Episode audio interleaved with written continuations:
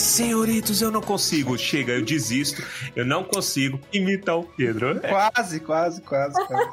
ah, mas tem que ter, é tão legal. Almares, senhoritos e senhoritas, o meu nome é Torres. Meu nome é Baessa. Meu nome é Cristina Casagrande e eu vou desligar o microfone quando eu tomar o chá. Olá pessoal, eu sou a Inês Anacleto e faço parte do Tolkien Talk, para quem não me conhece. Ellen Sila Lumenamente Elva, pessoal, eu sou o Reinaldo José Lopes, sou jornalista e tradutor de alguns dos livros do Tolkien, entre eles o Natureza da Terra-média, acabou de sair, então é um prazer estar aqui com vocês. Olha só. Hoje eu dei o golpe no Pedro. Pedro está em Unai, né? E aí. ele vai ficar ausente um tempinho. Quem tá ouvindo aí de longa data vai, vai, vai se lembrar, mas ele tá viajando, visitando a família. Em breve ele vem aqui para amaciá-los com a sua voz maravilhosa. Hoje estamos aqui todos traje de gala mais uma vez para trazer um episódio muito legal para vocês. Vamos fazer um bate-papo sobre o Natureza da Terra-média, livro recém-lançado, né? Então aí Tolkien voltando aí para as tendências, para os headlines, né? Sim. E a gente vai conversar um pouquinho para você ter a oportunidade de conhecer, você que já está lendo aí ter um, uma oportunidade de relembrar, de discutir e a gente ter um bate-papo bem maravilhoso. Então, galera, sem mais delongas, vamos agora para o episódio.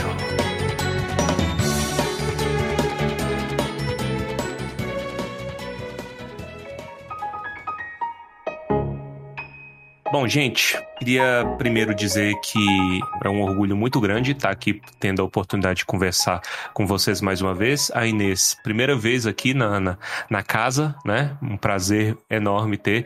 Claro. Cris, tem muito tempo que não vem. Pra dizer que é um prazer e é uma honra estar aqui com vocês. Muito obrigada também pelo convite, desde já. Sim, a gente que agradece. Cris, com o seu, com o seu chazinho, muito obrigado também.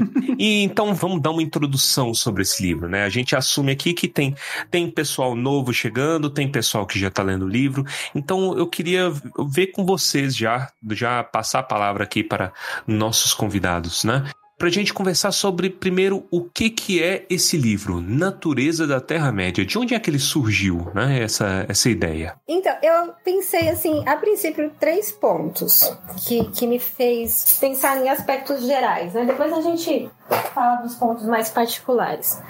Mas, assim, primeiro, a pertinência do livro. Particularmente, eu acho que ele é bem pertinente, por mais que em alguns momentos ele pareça que tá juntando uma raspa do tacho de muita coisa, principalmente na terceira parte, né?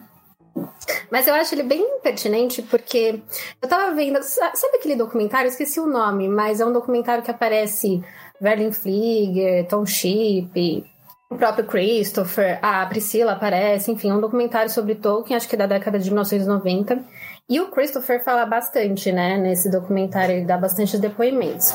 E aí ele vai falando, né, que ao final da vida, o Tolkien, ele começou a se preocupar com coisas mais filosóficas, metafísicas, sobre a mitologia dele. Só que é algo que o Christopher mesmo nunca juntou isso, né? E aí, recentemente, numa entrevista, o Carl Hostetler fala, né, que é um trabalho de 25 anos, que ele ia trocando cartas com o Christopher, Algumas coisas podem ser inéditas, outras são, sei lá, outras versões já publicadas em outros lugares, principalmente né, no, no History, e outras em periódicos espalhados, né? Mas que é muito legal você ter num livro oficial sobre Tolkien, como é, o Sam Kenta, né? Que é um, um, um ensaio muito, muito legal. Enfim, e que é muito legal você ter num livro, né? Então, assim, esse é o primeiro ponto, a pertinência, né? Pessoalmente, eu Achei maravilhoso Teme esse livro, porque eu gosto muito dessas coisas. Eu realmente gosto muito de filosofia. E eu acho isso o máximo, porque assim, é uma gradação, né? O primeiro livro publicado do Tolkien, assim, é o Hobbit, que é aparentemente mais superficial, mais simples, né? Então, é muito legal. Sei lá, o Hobbit aparentemente é só diversão, e isso não é ruim, porque para Tolkien a diversão faz parte do todo sempre, né? Essas partes metafísicas para ele também era diversão, filologia, obviamente, porque ele era um filólogo. Então, eu penso assim que mesmo os mais, assim, os mais desavisados, sabem que por trás daquela camadinha tem camadas muito mais profundas em, várias, em vários níveis né, de detalhamento, inclusive filosóficos. Então eu acho que esse último livro, vamos dizer assim, que vem depois do Christopher com essa carga bem pesada que o Rossiter carrega, né? Porque não é mais o filho do homem que tá fazendo, né?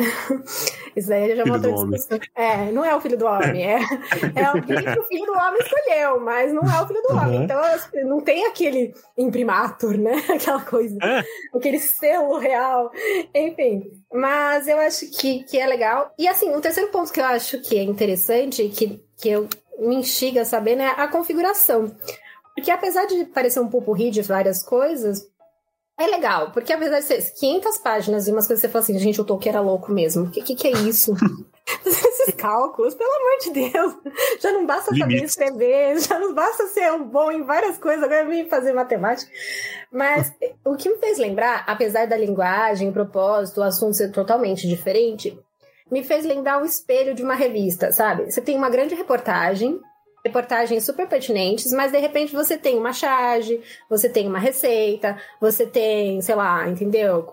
Fofoca, você tem, você tem horóscopo. Então, e assim, tem, tem, sei lá, sobre o consumo de cogumelos, que coisa inútil, mas bem é uma página. Então, assim, dá aquele respiro, depois você lê uma série de, de ensaios mais profundos e filosóficos. Então, é, aparentemente não é um, um livro para ler do começo ao fim, como Hobbit, porque não é uma história contínua.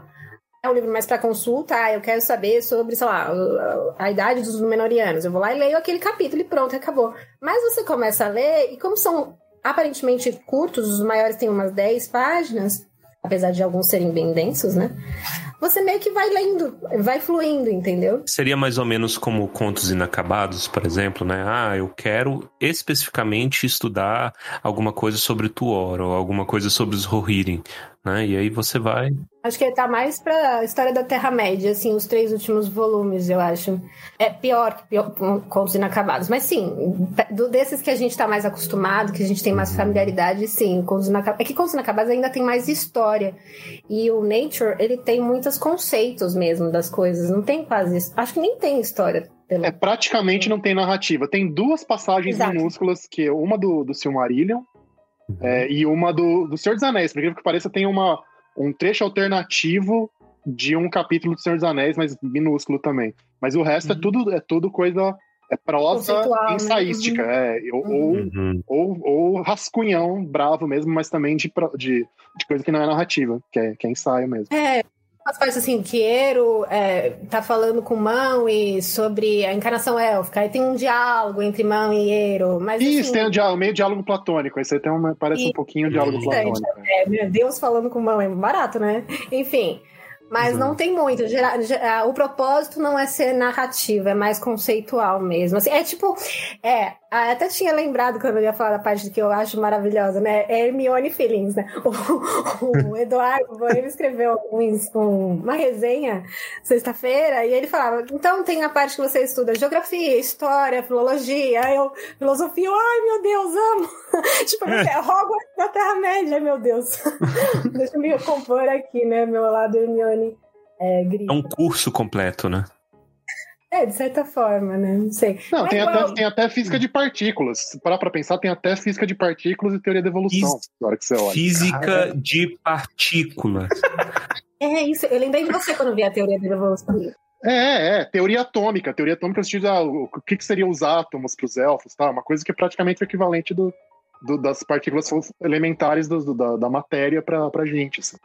Não tem cabimento uma pessoa só ter feito isso, velho. Não, não tem. é- é- eu vejo essas coisas, cara. Eu adoro. Eu sou, eu sou do time da Cris também. Eu entro nessas coisas porque eu gosto muito de ensaio e tudo mais, sabe? Tipo, você entender. Por muito que às vezes a gente tem um, um- um questionamento em relação a tipo a utilidade dessas coisas para entender a obra, né?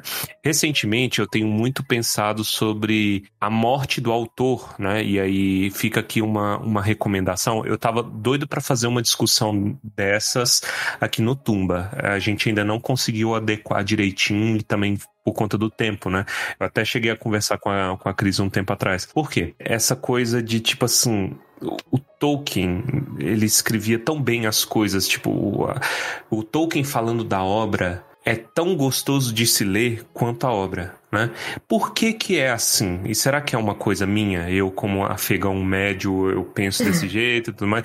Ou se tem alguma coisa aí, né? Algum gancho aí que ele é muito específico de Tolkien. Por que isso? Porque, por exemplo, eu tenho estudado um pouquinho da, da J.K. Rowling por conta das, das coisas do, do, do, do Tumba também, né? Que a gente Uhum. tem abordado os especiais de HP.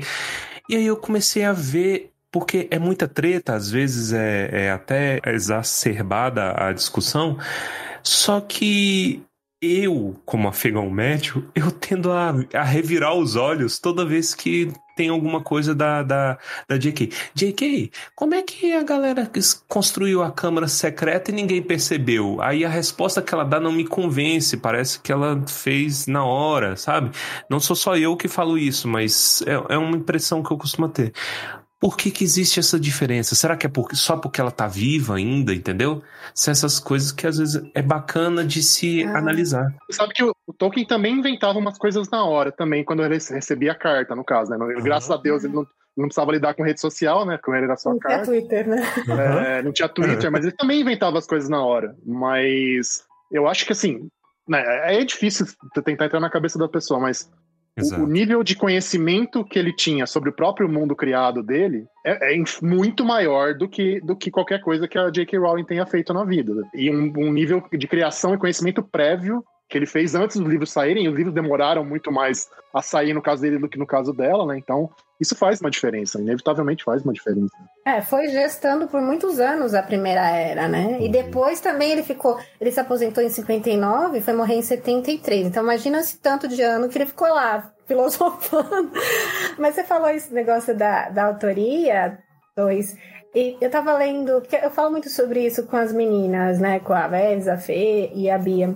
E eu até comentei que tem um ensaio, é o Fate and Free Will, Destino e Livre-Arbítrio, né? Que ele fala um pouquinho sobre o autor, né? da- o, o conhecimento do autor, mas é uma discussão infinita. Lá na, na universidade a gente tem um grupo de pesquisa sobre isso, e aí tem um monte de autor. E é uma coisa que não, não tem um ponto final, eu acho, hoje em dia, assim, não vai ter um consenso na comunidade de humanidades sobre a questão da autoria, entendeu? O Tolkien, eu acho que ele é, como sempre, tanto conservador quanto moderno, e eu acho que nesse aspecto ele é os dois também, né? Quando ele fala de subcriação, mas ele fala de aplicabilidade também. Ele tá trazendo algo muito moderno e ao mesmo tempo algo muito conservador, como quase tudo do, no pensamento dele, né? Sim. Também agora esta questão de do Tolkien responder às dúvidas dos fãs e tudo mais, quando alguém perguntava alguma coisa. Bem é engraçado aquela justificação que ele de vez em quando dava, que era ah, não sei porque não, não tive essa informação. Ele entrava naquela questão de não ter sido ele a criar a história, não é? Mas sim de serem escritos que ele encontrava e ele traduzia. Então muitas vezes ele próprio também utilizava essa desculpa quando não sabia o, o que dizer sobre a sua própria, a sua própria criação.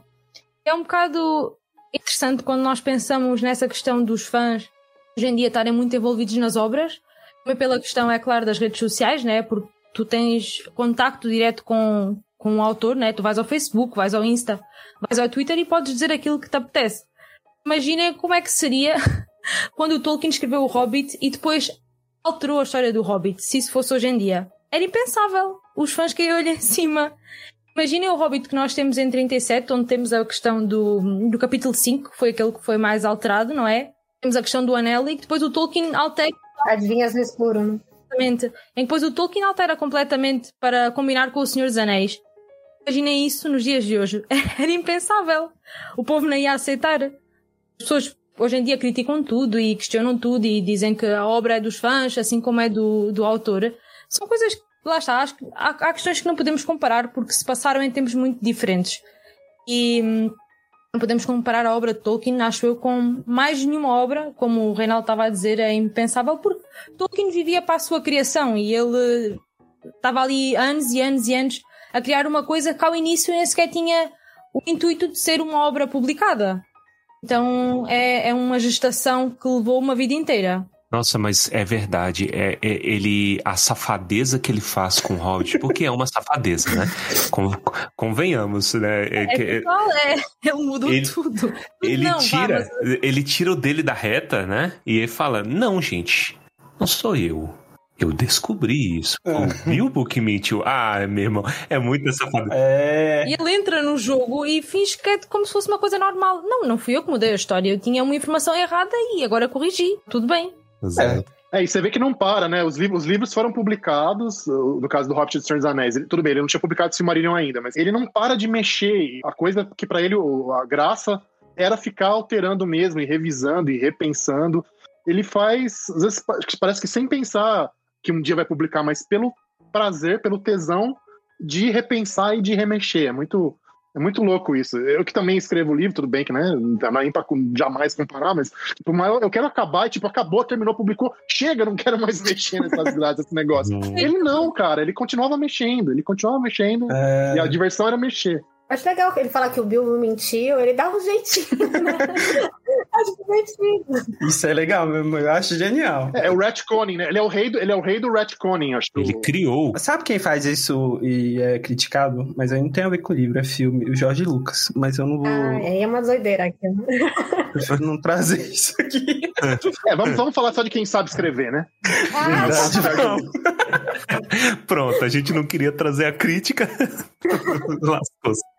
Mas eu gosto de Star Wars, eu acho legal. Ah, Eu gosto de Star Wars, mas foi feito por gente que não sabe escrever, mas tudo bem. É, mas é totalmente diferente, né? É. Mas tem aquela coisa, né, que os fãs têm um universo expandido, né? Até o Gui Massafera fala, né, que ele tem um pouco de receio nessa série. Mais do que deturpar a obra, é, surgiu um universo expandido ali, né? Porque a gente tem muito pouco da Segunda Era, né? Aí você começa Uhum. com muita invencionice e, assim, dá pra você falar pra sempre desse assunto. Se dá pra falar pra sempre de Sim. Star Wars, imagina de Terra-média, né? De número. O problema é, é que os parceiros vão ter que inventar muita coisa, é óbvio. Agora a Sim. questão é. O que é que eles vão inventar e será que vai de acordo ou não com aquilo que já temos? Porque se for de acordo, eu não, não vejo problema nenhum. Agora, se vão alterar aquilo, o pouco que já há, e aí, aí sim é crítico. Isso não queremos. Então, mas e o que que é estar de acordo, né? Tem que, tem que ver quais É, os exatamente. critérios que eles É, é um, que é escolheram. um, exato, exato, porque é um contínuo, né? Pelo que eu entendo, a restrição do Tolkien State é tudo o que está escrito aconteceu. Então, se o Feanor nasce explodindo em purpurina e morre explodindo em purpurina, né? Vamos, vamos fazer assim. O, o que acontece nessa meiuca, a, a- a- fora as pinceladas que a gente conhece, Isso. então, ah, ele briga com o irmão, então tem que ter ele brigando com o irmão, ele ameaça não sei o que, ele ergue o punho pra Morgoth, essas Tem coisas. que ter a queda de Númenor, tem que ter essas coisas que não pode fugir, né? Destino Exato. Aí, aí, por exemplo, ah, tá é dito que ele pediu o cabelo da, da Galadriel. Ah, mas suponhamos que ele tivesse pedido de um jeito assim. E aí, entendeu? É essa firula aí que eh, talvez eles tentem preencher. Se é bom ou não, só, só na hora, só sabendo, né? Mas é a liberdade do, do autor. E é isso que é complicado, porque às vezes nessa firulinha, do- dependendo do jeito que eu for escrever que ele pediu o cabelo pra Galadriel e o jeito que ela negar, já mudou totalmente a essência da história. Porque nesse caso, a- pessoa tem tem a sua forma de ver uh, as coisas e de preencher as lacunas da história. Depois, como é que tu vês uma, uma história que tu na tua cabeça criaste daquela forma e pensas, não, isto está mal porque não é assim que eu vejo as coisas, não foi assim que aconteceu. Quando tu tens assim este, estes gaps de temporais em que não tens informação nenhuma ou então tens só, lá está como disseste, ela disse que não, a Galadriel disse que não. E isso pode acontecer de mil e umas formas diferentes, né? E tu tens a tua própria história, como é que isso aconteceu. E cada pessoa tem a sua própria versão, lá está. Verdade. E aí, por exemplo, entrando até no George Lucas que vocês pontuaram, qual que é a diferença? Ah, George Lucas ele acordou numa terça-feira e falou: Hum, eu acho que o Han não atirou primeiro, essas bobajadas. Então, Ah, que sim. estranho. Aí ele vai e ele dedica a tarde toda pra fazer o Han deslocar o pescoço, né? Nossa, que é, feio. essa, essa é a cena que coloca. o Han desloca o pescoço, é uma edição tão esquisita. Aí ele olha pro lado e tudo mais. Mas, é, e aí, o- em se tratando de filme, existe um problema. Uma das dificuldades, né, em relação a isso, é porque, se eu não me engano, hoje você não pode assistir a versão original de Star Wars. Não existe meio lícito de você assistir Star Wars, Uma Nova Esperança, sem o dedo do George Lucas em nada, sabe? O, o aquele que foi ao ar originalmente. Então, querendo ou não, isso aí é uma, é uma complicação que envolve, sei lá, Disney, Lucasfilmes, enfim, né? Direitos e, e essas coisinhas. E aí o que acontece? Aí o fã que quer pegar essas coisas, quer ter a própria versão, não pode. Isso já é um pouco diferente em relação ao livro, porque se chegar o Tolkien reviver e falar que eu tenho que interpretar assim, porque agora ele gosta de alegoria, eu, eu não. Eu posso dizer, não, essa é a minha interpretação e eu quero, o livro é meu, né?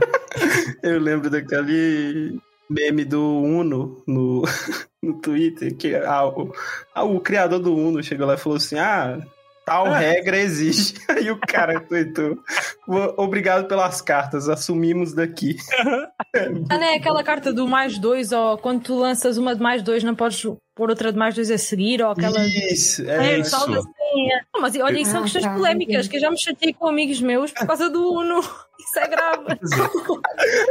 Quem nunca brigou por causa do Uno, né? Eu, ó, com toda honestidade, eu gosto de jogar Uno da maneira mais caótica possível. Se não tiver treta, não vale. Eu tenho uma regra que eu brigo com as pessoas. Eu vou até mandar isso aqui no podcast, que é bom que as pessoas falam, porque deve ter gente que joga de tudo quanto que é jeito aí, né? Por exemplo, eu gosto de combar o mais dois com mais quatro também, ah, entendeu? É? Então ah, aí, aí eu falo, gente, tá valendo isso aqui. Eu falo, ó, na minha, na casa do senhor está valendo isso. Por quê? Porque corre o risco do espertalhão chegar e soltar um mais dois e ele terminar com mais 20, entendeu? É. Então, assim, perfeito, sabe? Ah, deixa o caos aí, é muito bom. É bom, é bom. Eu já vou me preparar, então, se um dia eu for jogar Uno com você. É. Vai, entrega pra Eru.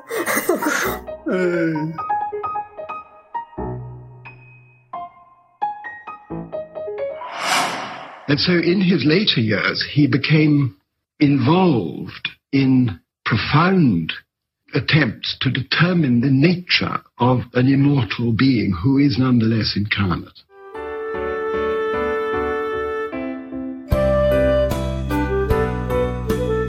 Gente, então, continuando aqui, vamos falar um pouquinho dos conteúdos do livro, né? E aí, por exemplo, uma coisa que eu tava conversando com, com o Reinaldo, quando a gente tava montando a pauta, era sobre esse natureza. Como é que é essa discussão de natureza nesse livro, né? Porque não é natureza, sei lá, mãe natureza, mas ela tem aspecto tanto material e filosófico. O que, que vocês podem falar aí dessa parte? Exatamente, aqui natureza tem dois significados que é a questão, lá está, material, física, aquilo que, a natureza em si, mas também numa questão mais metafísica. E eu até acho, até foi o Ronaldo que comentou, que a própria tradução alemã, ele tem os dois, a palavra natureza, mas com os dois significados em alemão, ou seja, a natureza física, a natureza, e também a natureza metafísica.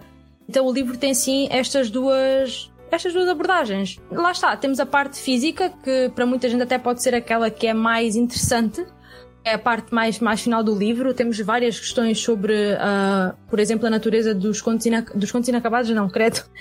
A natureza de Númenor. Temos vários aspectos sobre a ilha, informações únicas, incríveis.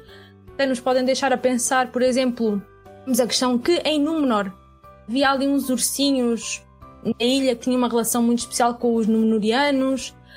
E isso pode levar um bocadinho a pensar-nos no Beorn, haver aí alguma ligação, não sei. Isto é um livro que tem que ser estudado com, com muita calma, devagarinho, saber eh, interpretar as coisas, porque temos aqui muita informação assim, lá está, é despejada no bom sentido. Era como a Cris estava a dizer há, há pouco, né? Era, parece que é um livro em que o, o Carl foi lá e tem, raspou o resto de vários tachos, mas isso é bom também, né? Não quer dizer que seja uma coisa negativa. Também, por exemplo, a questão que pode chocar muita gente, que é que o Aragorn não tem barba. Por isso cancelem o Vigo. Aí entra naquela coisa que é meio aleatória, né? Mas ah. tem, tem, tem, tem porquê, né, Inês? Porque eles falam ser ligado à, linhagem de Elros, né? Que tá ligado aos elfos. Mas de qualquer forma, se aparecer com barba também não vai morrer. Se aparecer exato, exato. da realeza na série com barba, ah, nossa, não é o, não é o mais importante. É, não, não é isso é a razão para que cancela, né? É, exato. Uhum. Até porque isto é uma informação que saiu agora e que é bastante específica e nem toda a gente tem que ler tudo o de Tolkien, né? Por isso é daquelas questões, pronto, ok, nós ficamos contentes porque é uma informação que ele que temos agora, né? Assim mesmo escrito de forma direta e assertiva. Tem que haver aquela ponderação e não sei o quê. É engraçado porque acho que o, o, o, não há nada sobre o cor do cabelo do Legolas. E ele fala do Legolas. E mesmo assim, Hum, não disse. Eu coloquei foi de propósito, foi de Como é propósito que é essa história? É, é para validar o Tumba, né? Que a gente É coloca aí. verdade. Isso, tudo pra validar, porque a gente sempre botou em dúvida o, o cabelo. Como é que é essa história? Eu tava conversando com a Cris anteriormente e eu fiquei intrigado. Como assim? Ele fala do Legolas, ele fala assim, gente, não tem certeza e é isso. Ah, ele fala que o Legolas. Não, fala que ele é forte, que ele é. Fala do- da pisada dele, da agilidade, né? Tudo isso que a gente sabe e que eles exageraram no filme do Hobbit. Tudo que a gente sabe, ele falou. Ou seja, não precisava, porque dá uma raiva, você fica esperando a cor do Aham. cabelo, finalmente, que é a treta. Não, a treta não, né? Mas enfim, né? Que é uma grande interrogação, se é que igual. 70 anos de briga, né? Ou não. Cadê? Acabou com todas as nossas esperanças, entendeu? Então. Mas é legal, assim. Eu acho que é um livro bem equilibrado, assim, até. Porque traz essas coisas bem curtinhas. Tipo, o Legolas é um, um parágrafo. Aí Hum, depois você tem 10 páginas falando sobre mente, linguagem e telepatia e mente Caraca. aberta e não sei o quê. Entendeu?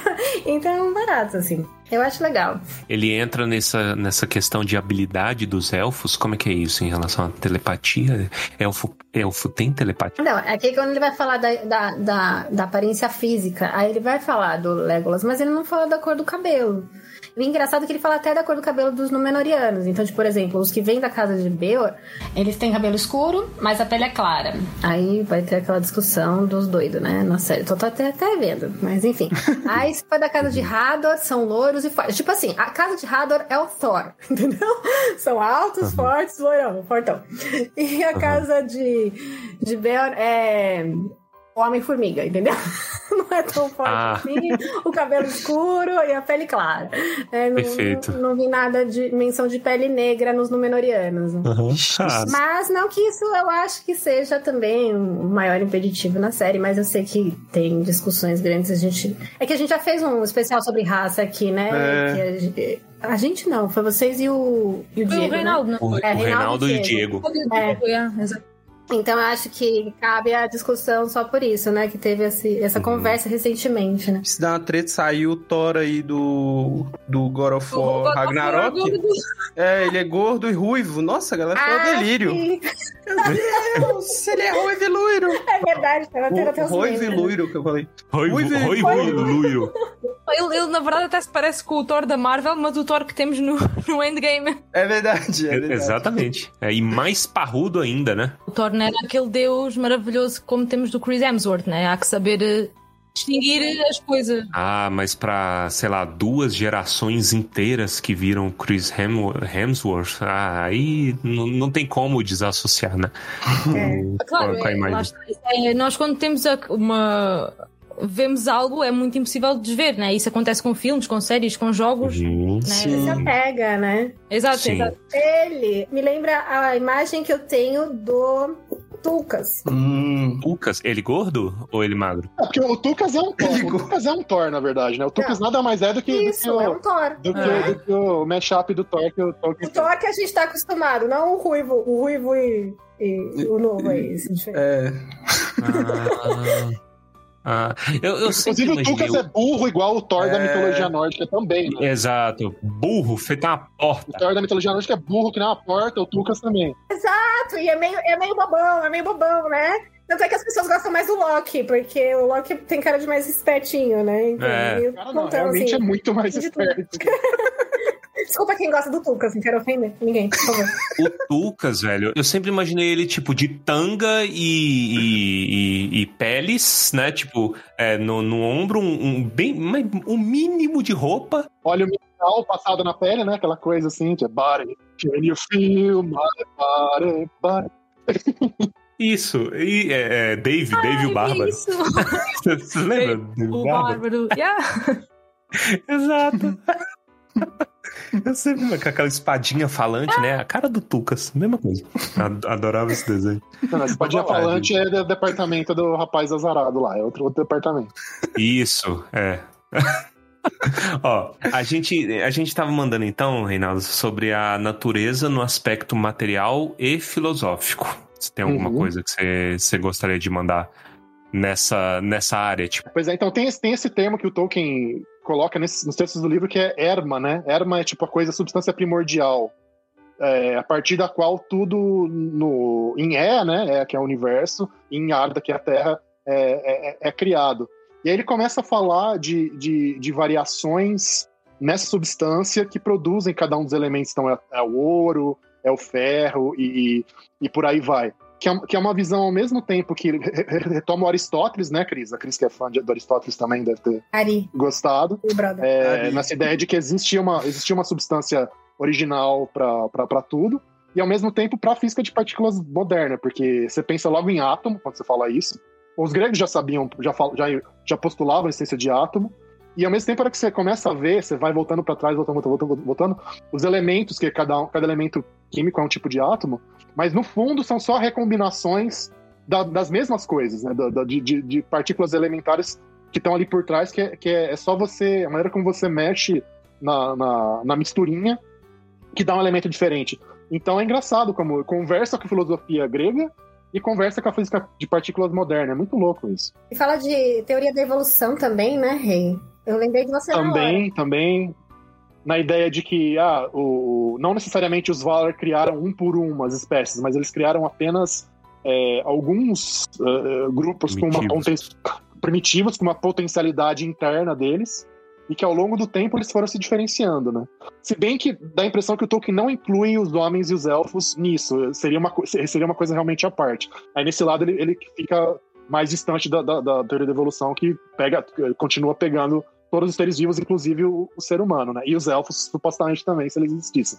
Mas, mas, também, mas também tem isso. então ele não foca só nos humanoides, mas ele vê como tudo, né? Tipo, Todas toda- as formas de todas- vida, todas as formas de vida, Ah. exatamente. Mas, E, ele- e é Que engraçado, massa. porque ele é, fica um pouco de, de- de separação, porque fala, não, os elfos e os homens reconhecem o parentesco deles com os outros animais, a semelhança de como o organismo funciona tal. Só que eles têm uma natureza que transcende os, os demais animais. Então, fica, fica um pouco no- com o pé em cada canoa, assim, a impressão que dá. Não fica 100% claro. Isso é uma coisa que eu adoraria entrevistar o Tolkien se ele não tivesse vivo, sobre esse detalhe. Deixa eu aproveitar uma, uma perguntinha bem, bem conveniente aqui no, no coisa, porque mandaram no Tumba tem um tempo, e aí pode ser um daqueles checklists, né? Que a gente vive discutindo, os checklists de toda discussão sobre Tolkien. Tem que ter Balrog, tem que ter Tom Bombadil, tem que ter. é, Ordem de leitura, e essa é um pouco mais nova pra mim, mas é porque um pessoal falou: chega a ter alguma coisa sobre as orelhas dos elfos? Essa, essa Hum, discussão verdade. é nova pra mim, né? No livro, Porque é não- um- nesse livro não tem, né, né Cris? Eu- Agora eu tô, tô Eu me falhando a eu não, memória. Acho eu que não não. vi tudo, porque é impossível ler tudo. Me avisaram na quinta, então. O livro é um tijolo, né? Eu também ainda não. O que, que é isso? Não, eu, já, eu, Ah, eu não li tudo. Tem- fala muito de barba, de barba de elfo, a gente pode falar muito tempo, barba de elfo. Mas de, de orelha não, de orelha A não. parte da realmente. barba eu vi também. Tinha algum critério? Eu lembro só que o Kirdan tem, né? O Kirdan, e eu não lembro se ele é o único. Como que era esse rolê da... Além, assim, tem que ser um elfo muito velho, basicamente, porque ele, ele, é, o- tem aquelas três, três grandes fases de vida, né?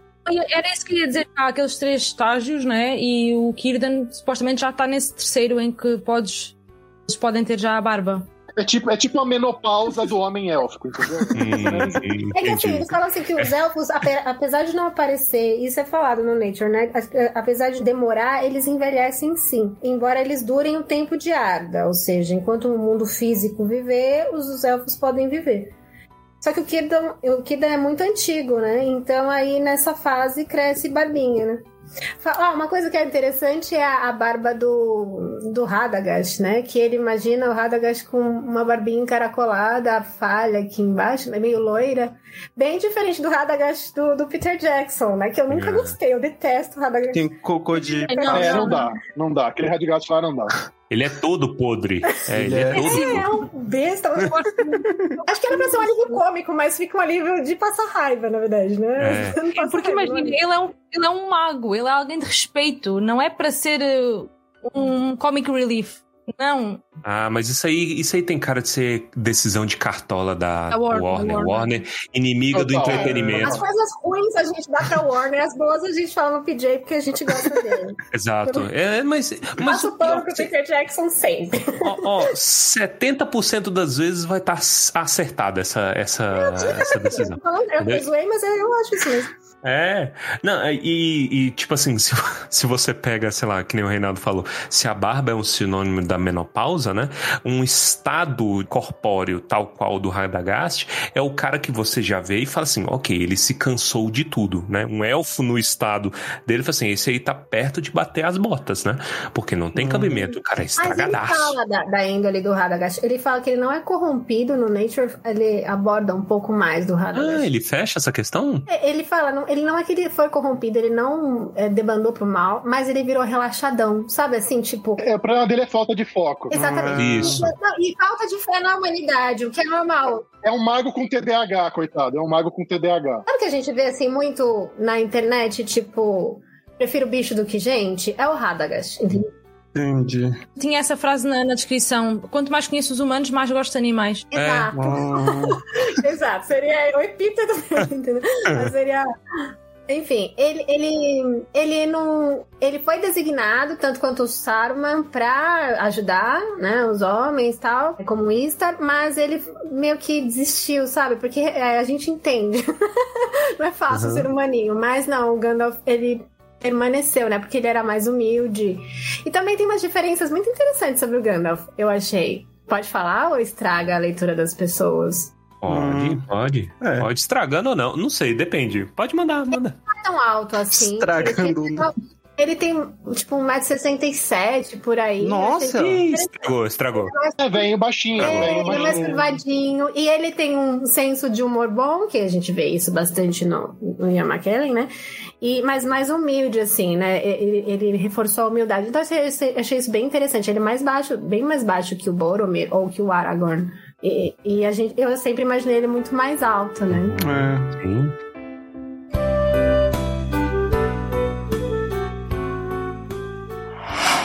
And so in his later years, he became involved in profound attempts to determine the nature of an immortal being who is nonetheless incarnate.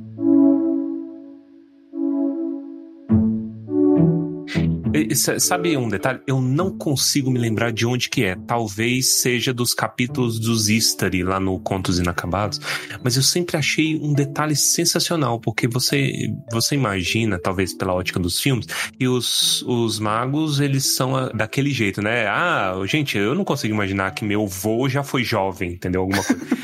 E aí eu lembro que tinha uma descrição de quando o Saruman chega e, e era alguma coisa do tipo assim, ah, quando o Saruman eh, tinha muito cabelo branco a menos. Ele parece mais jovem, né? É cabelos negros, fala, fala Raven Hair. Raven Hair, cabelo, cabelo cor de corvo, cabelo ne- preto mesmo. Exato, e aí eu fico imaginando o Saruman desse jeito, e aí você assume que os outros podem ter chegado assim, né? É um desenvolvimento muito bacaninha, detalhes, né? É nos detalhes aí que a gente.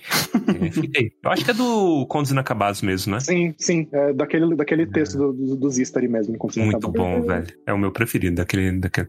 Vocês querem falar alguma coisa do aspecto material e filosófico? Eu queria antes saber se vocês se dividiram em os três, assim, tipo, um ficar com a primeira parte, o outro ficar com a segunda, outro com a terceira. Foi assim que rolou ou foi mais por bloquinhos? Não, isso foi bloquinhos porque assim, esse, essa, essa coisa foi- foi o popular dedo no c... e gritarias. Ah, Isso. tá. Porque che- come- chegou por pedaço, ia chegando por pedaço, porque o livro, quando ele começou a ser traduzido, ele não estava pronto lá na Inglaterra ainda. Hum. O Carl tava mandando aos poucos, e ele mandava capítulos espalhados pelas três partes, e aí ele mudava o texto no meio do caminho. E, então, cara, foi, foi, foi como conforme ia chegando, conforme dava. Foi, foi muito louco o processo, assim. Eu não sei como a gente conseguiu fazer esse negócio direito. Incrivelmente a gente conseguiu, mas, meu, ah, foi, foi uma doideira. E assim, eu tenho dó do, do Gabriel e, e do, do, do Edu Boemi e, e do Gui que ficaram com a parte final de revisão e, deix- e ver o que, que faltava de pedacinho. Porque bagunça total, loucura total. Assim. É, Sabem aquele, aquele meme do cãozinho no meio do fogo que diz This is fine? De- Exatamente. A Inês acertou em cheio. Aliás, dentro do Cui, eu falei dentro do Cui Gritaria, tem que usar aquela versão do meme medieval, né? Falange no ânus e plato em peito. Isso, Isso, isso, é isso. isso, é. Falange no ânus. Pronto, esse aí nem precisa de censurar. Exatamente. Exato. Hein? É, foi quanto tempo, Reinaldo, de tradução? Quanto tempo de trabalho foi mais ou menos? Começou. ah, deixa eu tentar lembrar. Deve ter começado tipo em fevereiro e foi até junho ou começo de julho Tudo de 2021? 2021. 2021. Nossa, foi muito pouco. Cara, eu achava que foi. tinha sido. eh, Eu achava que tinha sido anunciado há muito mais tempo. Não, anunciado tava, mas o problema é que o Rostetter não largava o osso. Aí ficava lá, cara. E cadê do, do homem largar o osso? Não largava. Olha lá, o, elf, ah, o e-mail da, da Bruna lá da. desculpa, desculpa. O e-mail Ah, da. Bruna da HarperCollins. Tá aqui, ó. The Nature of Middle-earth agora é oficial, que é quando a gente começou mesmo, 28 de janeiro. Ah, que eles decidiram que eles iam lançar simultâneo. Eu achei aqui, ó, uns te- textos extras que eu mandei, que é a coisa que, que, que o Rostetter colocou depois tal, é dia 2 de junho. Dia 2 de junho. É, foi isso então. Ah, então tava, tava mais ou menos certa a estimativa na minha cabeça. Mas foi bem rápido mesmo. Foi um processo bem bacana.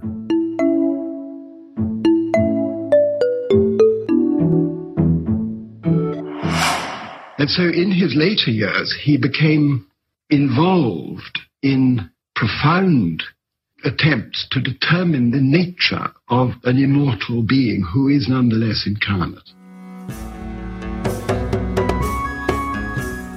A gente falando do, do processo de tradução, vamos partir para cálculo de idade. Gente, teve uma coisa, eu vi muitos memes, né? Agora é meme de livro. A, a Cris me mandou um punhado, eu tô achando uma maravilha. Foi a Veves, eu dar o crédito. A Veves, então pronto, tudo começa na, na, na Veves. Aí a Veves mandou os memes lá da Nazaré Tedesco. O que, que tem a ver?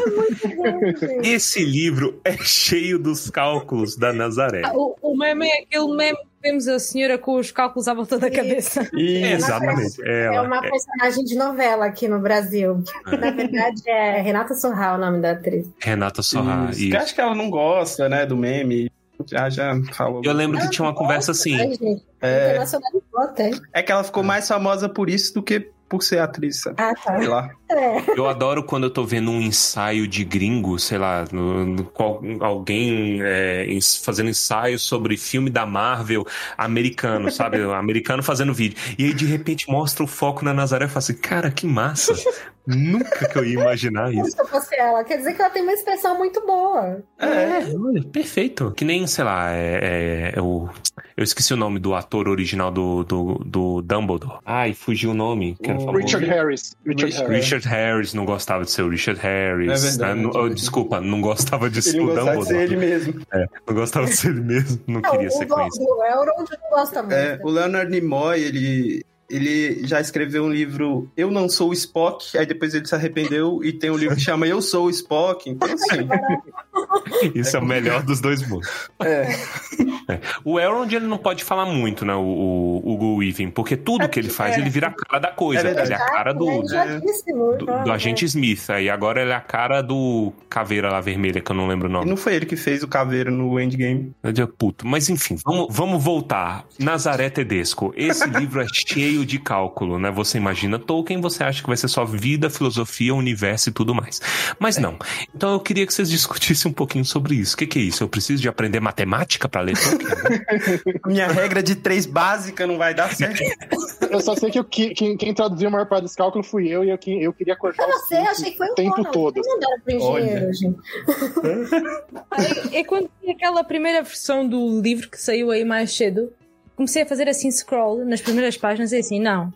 Não pode. Não. O que é isto? Não. É louco, é, eu também pensei, gente, ainda mais do imaginava. Tem, é, tem, tem pré-requisito para fazer, para ler esse livro? O que, que é isso? Assim, tu- tudo que eu não usei da função tabela no Word na minha vida inteira por ter feito curso de humanas, eu usei, eu usei pra traduzir esse negócio. Nunca usei tanta tabela na minha vida do que. Mas qual que é- Um recadinho pra Bruna. Bruna, manda pro engenheiro, manda pro Ronald essas partes. Ele tá né? É que o Ronald tava dodói, né? O Ronald, o Ronald acabou traduzindo um pedaço meio pequeno do livro porque ele ficou doente no, no- ao longo do processo. Né? Precisa fazer cirurgia e tal, não sei o quê. Aí- O Ronald é engenheiro? Sim. Engenheiro químico, se não me engano, né? Cris? Olha aí. Engenheiro químico? Olha aí. É? Ah, é o Torres. É, começou direito e depois ele foi pra, pra engenharia. O Torres é engenheiro, viu? Qualquer coisa. Ah, é. Engenheiro, a gente é. manda a tabela pro Torres. não pode reclamar, o Torres vai ter que Não, não me atrevo. É verdade. Não, não- não- não me atrevo nem de chegar perto dessa, de- de- de- desse, dessa estirpe, desse calibre, não. dando uma olhada simples, nem era uma tabela, era assim, tipo, idade dos Númenóreanos. Aí ele fala: até 20 você considera. Pra ser equivalente a um homem comum. Aí o excedente, tipo, sei lá, 50, o excedente é 30. Você divide por 5. Então Nossa. fica 20 mais 6, 26 anos, entendeu? 26 anos do Númenoriano Hum. equivale a. O que, que eu falei mesmo? 50. Ah, não lembro. 50 de uma pessoa normal, entendeu? Cinco dos Eu elfos. demorei um bom tempo pra entender. Ah, Não é, porque é que é em dois, em dois passos, né? Isso que é. O, o legal é que ele, ele, ele, ele propõe que tanto os elfos em maior grau quanto os Númenóreanos em menor grau, a, a fase inicial da vida, que é de crescimento, ela é mais ou menos rápida, semelhante à de um ser humano normal. É só que depois que a pessoa chega na, chega na, na- na plenitude, digamos, da vida, no, na- no jovem adulto, é, é aí que a coisa estaciona, não estaciona, mas desacelera muito e vai indo num ritmo muito mais, mais lento. Hum. Eles crescem depressa e depois chega a um ponto em que estabilizam, que até acho que ele diz lá que nos elfos atingem a maturidade dos 20 aos 60, né? E aí nessa parte eles mantêm o vigor, que é até depois a parte em que podem ter filhos, em que podem casar, podem eh, engravidar, pronto, tudo isso fica aí nesse, nesse intervalo de tempo fixo, que é o tempo certinho para qualquer coisa acontecer. Uhum. Eu acho legal que, assim, eles, apesar deles ficarem muito ano, muitos anos jovens, é, eles amadurecem na mesma idade dos homens comuns. Não é que eles são crianções, entendeu? E demoram pra amadurecer. Eu acho isso legal. E, e é diferente dos elfos, se eu entendi certo, não sei, o Reinaldo me corrige se eu entendi certo. Mas os elfos, eles têm fertilidade a vida inteira. Já os Númenóreanos, eles têm um limite até, sei lá, 125 anos. A mulher, que equivale a mulher de 41, por exemplo. Ou um pouquinho mais, assim, né? 40 e pouco. Que nem a gente, só que eles vivem mais, né? Então é mais velho. Mas só que mesmo assim, os elfos não têm muitos filhos.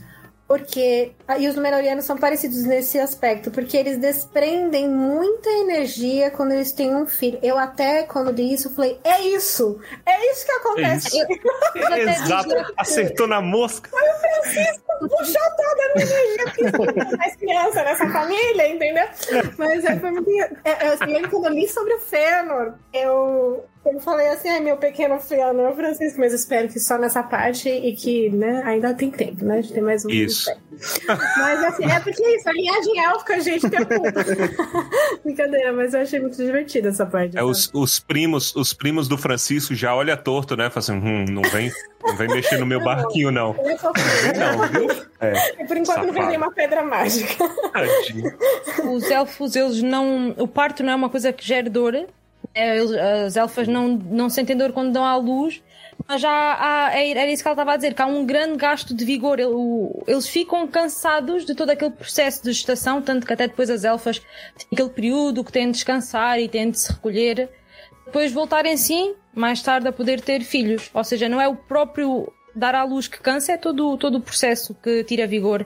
Eu queria pegar esse gancho aí que você tá falando, né, das mulheres não terem dor no parto, que eu acho que é legal, que mistura um pouquinho com a questão filosófica, eu acho. E Os teológica, né? E teológica. Exato, o teológico. É, os elfos, eles representam, pelo menos do ponto de vista mental e físico, dentro da doutrina cristã, né? A- os seres humanos com os dons préternaturais. Ou seja, dizem que a gente usa, não sei se é verdade, rei, mas tem teorias, né? Que a gente usa só 3% da nossa capacidade do cérebro, um negócio assim. Não, isso, é- isso é cascata, isso não. não- É, é, é não. caô, né? É Isso aí não, isso é caô. De qualquer forma, assim, a teologia cristã ela diz que a gente tinha uma inteligência muito superior à que a gente tem hoje, antes da queda, né? Antes do pecado original. E isso do ponto de vista é, teológico, religioso, né? Não, não sei se se a ciência comprovaria essa questão. Mas o que importa é a teologia aqui que a gente tá falando, né? A inteligência, a vontade, a força de vontade, né? não a vontade no sentido de desejo, mas você ter um querer mais firme, né? Ter um caráter mais firme. Isso tudo era antes da queda, o ser humano era muito mais desenvolvido nesse sentido, entre aspas, né? E aí perdeu esses dons. E, um, e, e é dito, né, no Gênesis, que depois do pecado original a mulher ia ter dor no parto, e que o homem e a mulher iam tretar bastante, bababi, bababá, essas coisas, né? E que eles iam se cansar depois de trabalhar, porque eles trabalhavam, mas não se cansavam. Que o problema não tá no trabalho, tá no cansaço, né? O trabalho nem é ruim, o problema é a gente ficar cansado. Enfim, então tem tudo isso. E aí, é, eu acho que é, justamente por isso que as elfas não têm essa dor no parto, né? Embora no nosso mundo primário existem mulheres que não têm dor mesmo, né? Ou quase nenhuma, mas é muito raro. E então eu acho que isso é um dado interessante. E, e essa questão da queda, né, que me chamou a atenção, é que a, ele, Assim, você pegar, ah, Fëanor não, não pecou, imagina, só matou os irmãos tudo a custo de nada, né? Mas assim, é, ele fala assim: existe, existe a corrupção individual, mas como raça, vamos dizer assim, como coletivo, os elfos não são caídos, entendeu? Mas eu acho que é muito mais do ponto de vista de capacidade intelectual, né? E, e, física do que moral, porque a gente vê eles fazendo cagada tanto quanto a gente, né? Então, é, mas eu acho que assim, ele quer representar como seria a capacidade humana antes da queda. É uma grande diferença que ele fala, isso ele fala, não, nenhum elfo em nenhum momento jamais fez que é, que é adorar o mal, né? Adorar o Morgoth, o Sauron, isso é uma coisa que fala. Isso é pra ele é um negócio absoluto. E isso realmente não aconteceu, ao contrário do que, do que aconteceu na, na origem, na, na própria queda dos, dos homens, né? Essa talvez seja a grande diferença do ponto de vista mais espiritual, né, teológico. É, que os Menorianos começaram a, a fazer culto a Melkor, né? Exato.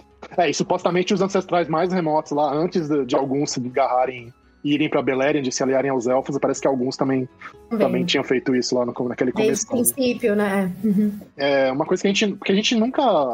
No Silmarillion passa muito rápido, né, a jornada.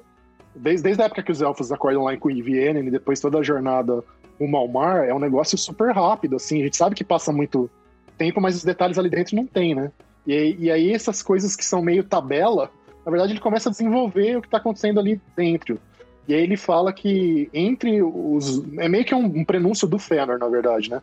Que entre os Noldor, inclusive na, do lado do, do Finwë, aparece essa ideia de que cabe aos elfos, meio que sozinhos, pela independência deles, é, enfrentarem o, o, mal do, do Morgoth e, e reconquistarem para eles a Terra-média como como um todo tal. Que, que é tipo meio que. Né, meio que mostrando que, que a, as, as bobagens que o Fëanor faz já estavam presentes como um problema da cultura élfica muito antes do Fëanor nascer. É, achei muito, muito louco isso, assim, muito, hum. muito interessante. E, ele, e o Tolkien usa a palavra heresia para designar essa. Eu acho que é parecido com os Númenóreanos que falam que eles se tornaram. A princípio eles eram benevolentes e, e generosos, né? E enfim, caridosos, mas eles se tornaram orgulhosos, né? Soberbos. Por quê? Porque se achavam superiores às outras. Ele usa o termo raça, né? Os Sim, outros homens. Né? Mas isso, isso você falando, Cris, dos Númenóreanos, perdão? Eu só perdi essa é, palavra. Númenóreanos, isso. Ah, é, no caso dos Númenóreanos, eles já tinham uma ordem maior das coisas. O Reinaldo, ele tava falando sobre os elfos antes de irem pra Amã, tipo, os elfos no escuro. Isso. Qual que era a referência deles? É, isso é, é uma pergunta é, como é que fala? Complicado, assim, no, coisa. Mas, tipo, qual que é a referência dele para ter heresia, entendeu? Considerando que eles estavam sozinhos ainda. Era eles por ele. Entende? Então, tem, várias versões também, né? Mais esse problema. Mas o que dá a entender nessas narrativas que são muito picotadinhas, né? É, é, são frases curtinhas e tal, mas é que seria o que aconteceu entre o período que o, que o Orome encontra os elfos, né? Vai com o cavalinho Ai, lá e encontra. E, e também, e também a, o, ao mesmo tempo tá lá o, o, o Morgoth mandando serviçais dele, mandando espectros, não sei o quê. E aí os elfos passam. Teriam passado, na verdade, alguns milhares de anos tendo esse contato com o Orome, antes dos Vara decidir que era para eles, pra eles irem e depois mais vários milhares de anos uh, atravessando a Terra-média. Então tem todo esse tempo, que é, na verdade é gigante, que é mais do que a história inteira da civilização humana, uhum. para os caras desenvolverem esse monte de coisa. É... Então o, o Silmarillion tá tudo muito comprimido, tá tudo, tudo achatado, é. é telescopado uhum. num, em 10, 15 páginas, mas é tipo 10 mil anos, 15 mil anos É. de, de, de coisa acontecendo. Até nisso parece Bíblia, né? É impressionante. Sim, sim. Porque é, tem histórias fantásticas de centenas, milhares de anos que é Sim, um capítulo. tem razão. É, toda a parte é? pré-dilu- antediluviana, né? Pré-dilúvio. na Exato. Não, é um tempo, um tempo gigantesco ali. né? Exato, e é são fantásticas as histórias que você fica. Eu queria saber mais, mas não tem, é só aquilo. É, tem até pedaço de mito pagão lá no meio, aquela, toda aquela história dos filhos Uhum. do, de Deus, fica, é, né, tendo filhos com as filhas da, Terra. Aparentemente Uhum. eram deuses menores, é um rolo tô, ali. É super Uhum. Ah, aquelas partes de dedo. Dedo. Tem uma parte dos dedos, não tem? Dos dedos? Que agora Dedo. eu não tô lembrando. Tem brincadeira de dedo com as crianças. Ai, Ah, Ah, isso é só no, no livro, é sensacional. Isso ah, é lindo. sim, é. Isso é muito lindinho. Tem que ter os, no- os nomes de engraçadinho. Vocês estavam pensando na Bíblia. É. Ô, É, eu, eu jurava que era. Desculpa, gente, eu dei um eu jurava salto, que era- sorry. Ah, eles também falam lá naquela questão que os elfos não eram destros nem canhotos, não sei se vocês dizem aí canhotos, que é mesmo como Sim, mão esquerda. canhotas. Uhum. É que eles, Sim, sim. eles, eles eram ambi- é, é ambidestros do termo, não é? Ambidestros, é. Isso, ambidestro. Exatamente. Mas achei interessante porque eu- eh, e eles dizem lá que não havia, imagina, discriminação entre aspas se tu escreves com a mão esquerda e não escreves com a mão direita, como acontece, Ah, por isso é exemplo. ótimo. Eu, eu sou canhota, por- então eu sofri isso. É, meu filho também é. Então, tipo, era aquela, aquela coisa, "Eh, já não fica triste.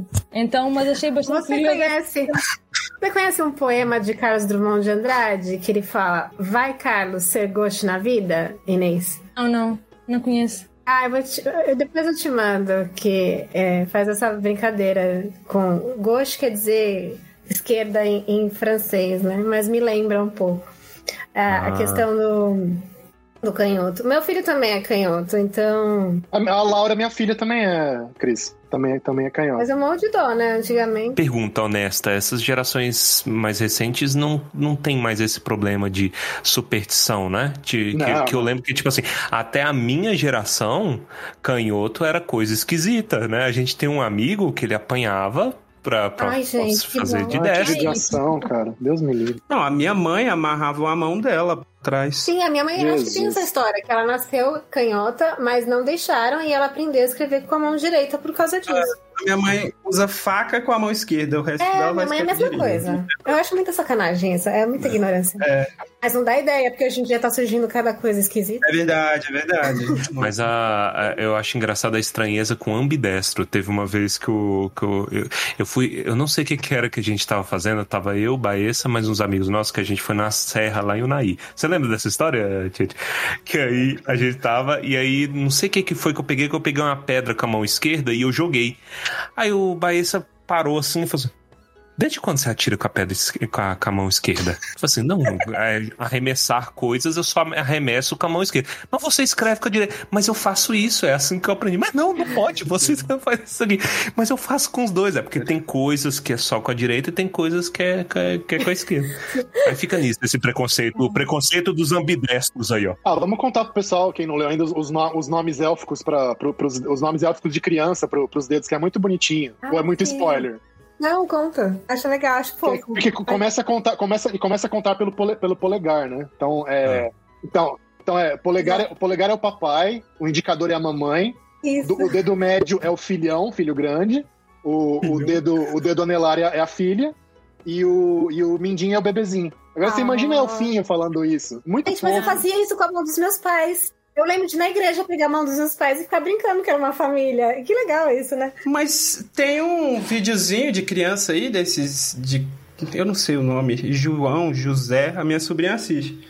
E aí ela fica cantando uma musiquinha que é Papai Dedo, Papai Dedo, onde está? Ah, é verdade, tem, tem, eu vejo em inglês. Mommy É. finger, mommy finger, where are you? Here I am, here I am. É, Acho que então, deve ser da né? que fica. É. Aí a gente tem que responder, senão ela fica Mas é cantando. até fofinho, é bem fofinho. deixa eu ver se eu pego aqui rapidinho os nomes élficos. Deixa eu ver se agora eu não consigo achar nada nesse, na busca aqui desse Kindle maldito, mas peraí. Vocês estavam falando da, da Bíblia, né? Da, da formação da Bíblia. Antes que eu esqueça, que eu acho legal, que no final tem a parte que ele comenta sobre questões fi- metafísicas e teológicas, né? E, e ele vai falar que na, na Igreja Católica, essa questão de dividir o mundo em eras, existe esse, essa eras do mundo, né? Que, que existe essa cultura dentro da Igreja Católica, né? E é dito que Cristo nasceu na sexta era do mundo. Então eu achei bem interessante que provavelmente ele deve ter é, feito essa, essa divisão já considerando essa noção de eras dentro do cristianismo, né? Faz sentido, faz sentido. Se bem que várias cultu outras culturas também têm eras tal, mas acho que pela numeração, por ser numerado, acho que tem, tem, tem a ver. Sim, sim, sim. Acho que ele até mencionei isso. E também por causa do Tolkien ser bem catolicão, né? Então acho que ele deve ter se inspirado nisso, né? Aí que é a Sim. fonte dele. E é bom porque não tinha direito autoral. Até essa coisa aí da, dos dedos, né? Ele pode colocar a música e tomar propriedade livremente. Olha a safadeza. Aí o Tolkien fala que a gente tá na sétima era. Em 1970, 60 era a sétima era. Então a gente tá na sétima era. Sétima era. Ó, achei aqui, ó. O, então, o polegar é Ato, Atia, né? Que é papai. O, o ah, indicador é M ou Emia, que é mamãe. O, o o médio é Tólio ou Iônio, que é o filho mais velho. Uh, o anelar é Nete ou Célia, que é, o, que é a filha. E o, e o Mindinho é Winnie ou Winimo. Winimo tem muita cara de Mindinho hum. mesmo, né? Sim. Winimo, é, tem bem cara, um sonzinho de coisa pequenininha. Winnie, exatamente. Por favor, colocar a Eliana nesse é momento no podcast. Você fala você fala dos dois. É, você fala duas versões para cada dedo, é porque é Quenya e Sindarin? Essa não, não, tudo, essas aí são tudo Quenya. Né? Não, é que eu acho que é. Não sei se é plural singular. Eu acho que é uma ah. sem, sem possessivo, porque o, o, o, substantivo do Quenya tem essa coisa de colar o, o, o, possessivo, o pronome possessivo no final do substantivo.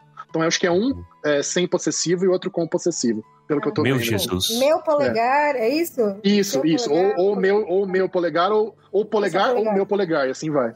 Meu Jesus, que coisa maravilhosa. É muito complexo. Não dá.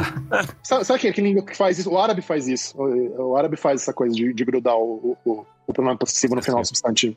O hebraico também, eu acho. O hebraico hum. também. Ah, e o, o, o Tolkien, até onde eu sei, ele, ele tinha muito contato com o hebraico, né? É, é. Ele pelo menos chegou a traduzir coisa do hebraico uhum. lá. O livro de Jonas, né, tal, que ele traduziu. Tá. É, tem alguma coisa que vocês querem pontuar? Ah, e, os, e os ursos dançarinos de número? Isso aí tem que ter. É, é isso. Os então, ursos dançarinos de número, isso é sensacional. Então, o que, que, é isso? Ursinhos carinhosos. Que história é essa? A Inês já chegou a mencionar. Porque é, é, meio que essa faz, acho que faz parte dessa ideia de novo da questão da queda, né, Cris? De, de mostrar que, além do, do, de não sofrer no parto, de ter uma vida longa e saudável e tal, de, de você ter uma relação de paz com o resto da criação. Então, em Númenor, a relação com os animais selvagens era, era em geral era muito de paz, assim, quase não, não tinha caça, é, nem ataque dos bichos a, a, rebanhos e tal. E tinha uma época do ano que uh, os, os, os, bandos de ursos, né, acho que na época do acasalamento dos ursos, eles saíam da floresta e iam para as vilas de Númenor e ficavam dançando. E, e, os Númenóreanos brincavam com eles e tal, de boa. Eu nunca mais vou conseguir ler o Akalabeth da mesma maneira. Ou eu vou ficar muito triste, porque os ursos todos assassinados, os ursos dançantes, ou eu vou ficar. Eu não vou levar a sério, eu vou começar a rir, que eu fico imaginando, né? os reis. Aí virou, oh, virou urso. Sincron... Os ursos viraram, passaram por nada sincronizado ah, também tem nas cartas do Papai Noel, né? O urso, ele é verdade, gosta de é urso. O Tolkien é, é a dog é person verdade. ele gosta de cachorro. Já repararam? É. Um cachorro. é, sim. Aliás, no, no, numa, numa Força Horrenda, lá, o último livro da trilogia espacial do Lewis, também tem urso dançante, né? Também tem, tem um urso lá que, que interage com, com os heróis e tal. E no final ele, ele, ele acha uma ursinha. Não sei se Nesse caso, teve alguma, alguma próxima. Tanto, tanto o Tolkien é, é dog person que para mim me marcou ele botar, tipo assim, querendo ou não, é uma das criaturas mais nojentas, né? Que ele, ele faz todo o esforço ali para você ficar com ódio da Laracna. E aí no final ele toma cuidado de falar que, tipo assim, o Sauron acha que é dono dela, mas ela como é uma gata, e aí entre ah. vírgulas ele fala, é como uma gata, ela ninguém manda é nela, entendeu? Ela é senhora dela dela. Ele não, toma Tolkien, esse... peraí, Tolkien abre aspas. Gatos, para mim, são membros da fauna de Mordor. Tem essa, é. frase. Ex exatamente isso. É bem isso. Até, até mesmo nesta parte de, da fauna de Númenor, Reinaldo, uh, corrige se estiver errado, ele até acho que diz lá que havia gatos selvagens e que eram hostis aos Númenorianos, né? Isso, é isso mesmo, a Inês tá certa. Havia gatos selvagens, os mais hos- hostis e indomáveis dos animais. Coitados de- Olha aí. É Ah, Tolkien Dog Person tão- muito. mal, é. E, e Tá assim, vendo? eu acho que só uma passagem, que é um poema que aparece lá na, nas aventuras de Tom Bombadil, eu acho. Que é do. que chama um poema Cat. Isso. E Isso. traz um lado um pouquinho mais simpático, eu acho, do gato, né? Mas tirando isso, todos tem a, a, Be- a rainha Berúthil, né? Que não é gente boa nem de longe. Enfim. Vildo o, também. o próprio, é isso, o Tevildo, né? Que foi antes de ser os- o, o Sauron, né? Tá vendo? Ah, Mas ó, se você. Se Tolkien está dizendo que Tom Bombadil gosta de, de gatos, daí você pode se entender que tem coisa errada com Tom Bombadil. A gente tá há décadas aqui brigando por conta de alegoria e olha o Tolkien colocando aí na nossa cara, impondo, tá vendo? Gato é do demônio, gato é do demônio, gato é do demônio. É essa aí. Então, na verdade, em vez de ser Deus, Tom Bombadil é o demo. É isso. É exato. Pronto. Resolvemos aqui décadas de discussão. Definido. Ah, o sa- satanismo na obra de Tolkien, finalmente demonstrado. É, que É. maravilha. Gente, é brincadeira. Manda pro Malafaia direto agora. Pode mandar pro Eita. Malafaia. Manda, manda. É, é a igreja, igreja católica, né? É. Agora vai fazer. Cristina Casagrande disse, dois pontos. Pô, mas olha, Não, eu, brincadeira. eu já contei essa história aqui no programa, que eu já fui hostilizado dentro da igreja católica por conta de Senhor dos Anéis, tá? Porque eu andava com o anel, eu ainda ando com o anel. E aí uma, uma Ai. senhora... Não, eu não ando com o anel no dedo, né? Eu ando com ele no chaveiro. Aí uma, uma mulher chegou em mim e falou assim, olha, o demônio entra na sua vida de diversas formas. Você fica andando com esse anel aí, ó, nunca se sabe. Caraca, eu fui embora, fui embora chocado, porque eu tinha que uns... situação. É uma elfa É, disfarçada. eu tinha uma uns elfa 13 que anos, cara, brava. porra. Na febre do Yu-Gi-Oh!, os netos, sobrinho dessa senhora deve ter sofrido. Nossa. Você sabe, sabe que Ah. uma vez eu fui, fui para os Estados Unidos e eu, eu perdi meu, meu passaporte na, na alfândega em Los Angeles, né? Eu falei, é desesperado, cadê esse negócio? Eu voltei pra, pra procurar tal. Aí uma moça que trabalhava lá, que era brasileira, tinha achado e guardou pra mim. Aí ela, ela, só que ela viu que eu tava com o Senhor dos Anéis na mão. Ela falou, que livro que é esse, menino? Eu falei, ah, Senhor dos Anéis. Falou, larga isso aí, vai ler a. Bíblia, rapaz.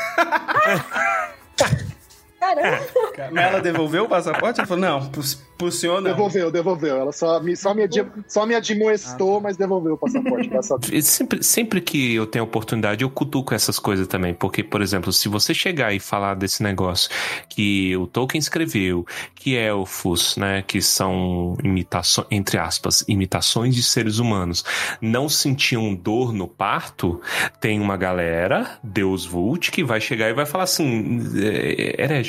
Tolkien é herege. é, ele- gnóstico, Há um tempo, blá, há um blá, tempo blá. atrás estava tendo essa treta aí da gnose, né? No, no, no- Sim, sim. Ah, os caras não lêem uma Bíblia. A minha bobagem é que será que vai ter ursos dançantes na série? Eu agora, eu quero que tenha, inclusive que seja tipo, é, tipo o Pequeno Urso. Vocês lembram do desenho do Pequeno Urso? Sim, era muito bom. Era muito bom. Eu quero. Não, o irmão urso da Disney é sensacional. Ah, é uma graça. É muito Ah, Ah, o. Brother Bear, incrível. É, muito É. Não, mas Isso. aqui no, em Númenor acho que eram ursos grandes, negros. Acho que era assim malta mais. Não, tá acho que era, era pardo, não sei.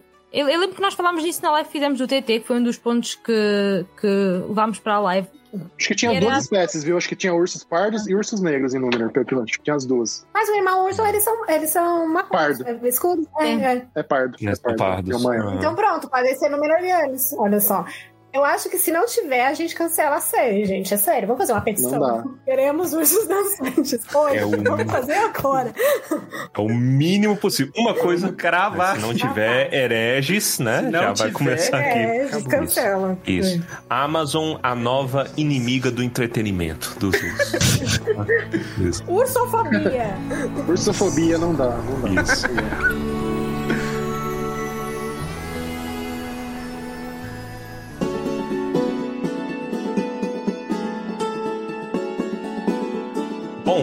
E agora com esta música maravilhosa, este programa está sendo lançado no dia 20 de setembro. Amanhã é o melhor dia do ano, 21 de setembro, então tem que ter uma música adequada. Então vocês vão ter que engolir setembro aí.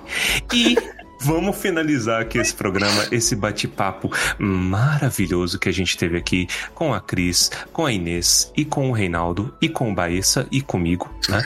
É sobre o natureza da, da Terra-média. Gente, muito obrigado pela presença de vocês, pelo Sim. carinho. Eu, é, é um prazer, assim, a gente poder tirar um, um tempo para conversar sobre isso, rir junto e descobrir mais coisas, né? Eu espero de coração que os ouvintes tenham gostado, né? Que é, quem tá em dúvida, baseado nas loucuras que a gente trouxe aqui, possa é, é, ler esse livro, né? E, e enriquecer a sua, sua jornada aí pelo universo de Tolkien, né?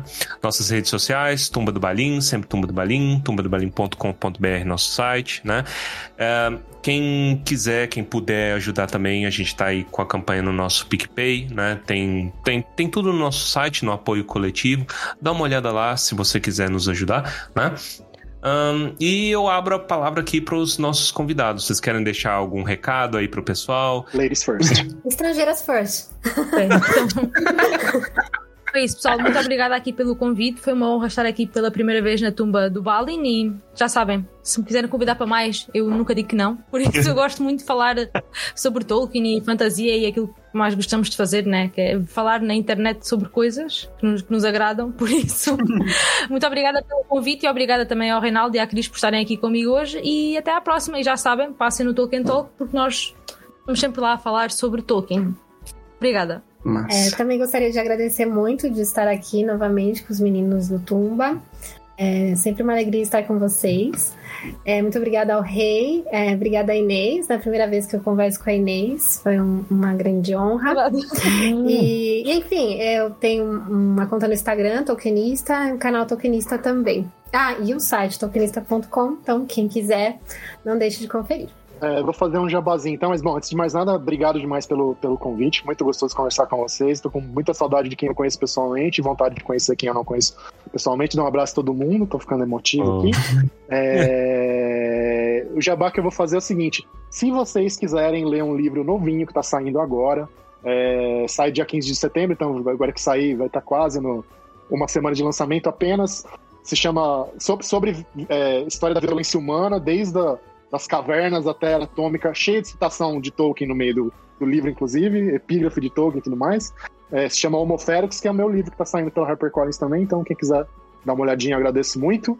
E me desejem sorte, desejem sorte pra gente, pra todos nós da equipe, pra tradução do History of Middle-earth, que vai ser um perereco, já tô, já tô sofrendo e vou sofrer muito mais ainda, mas vai sair. Boa sorte. E, e é isso. Boa sorte. Obrigado, gente. É, só queria pô, falar o prazer inenarrável que é estar aqui com a presença de vocês. E é isso. Abraço a todos. É isso, gente. Ó, a casa tá sempre aberta para todos vocês, A né? tumba tá sempre aberta. A tumba, eu não gosto de falar assim, mas já que é o que a gente tem, né? É isso, gente. Muito obrigado e fiquem com quem? Quem que eu posso dizer aqui? Quem que eu posso abe- abençoar aqui a Ursos dançantes. Ursos dançantes. Fiquem com os ursos dançantes do, do pequeno. Sonhem com ursos dançantes. Exato, gente. Um forte abraço e muito obrigado.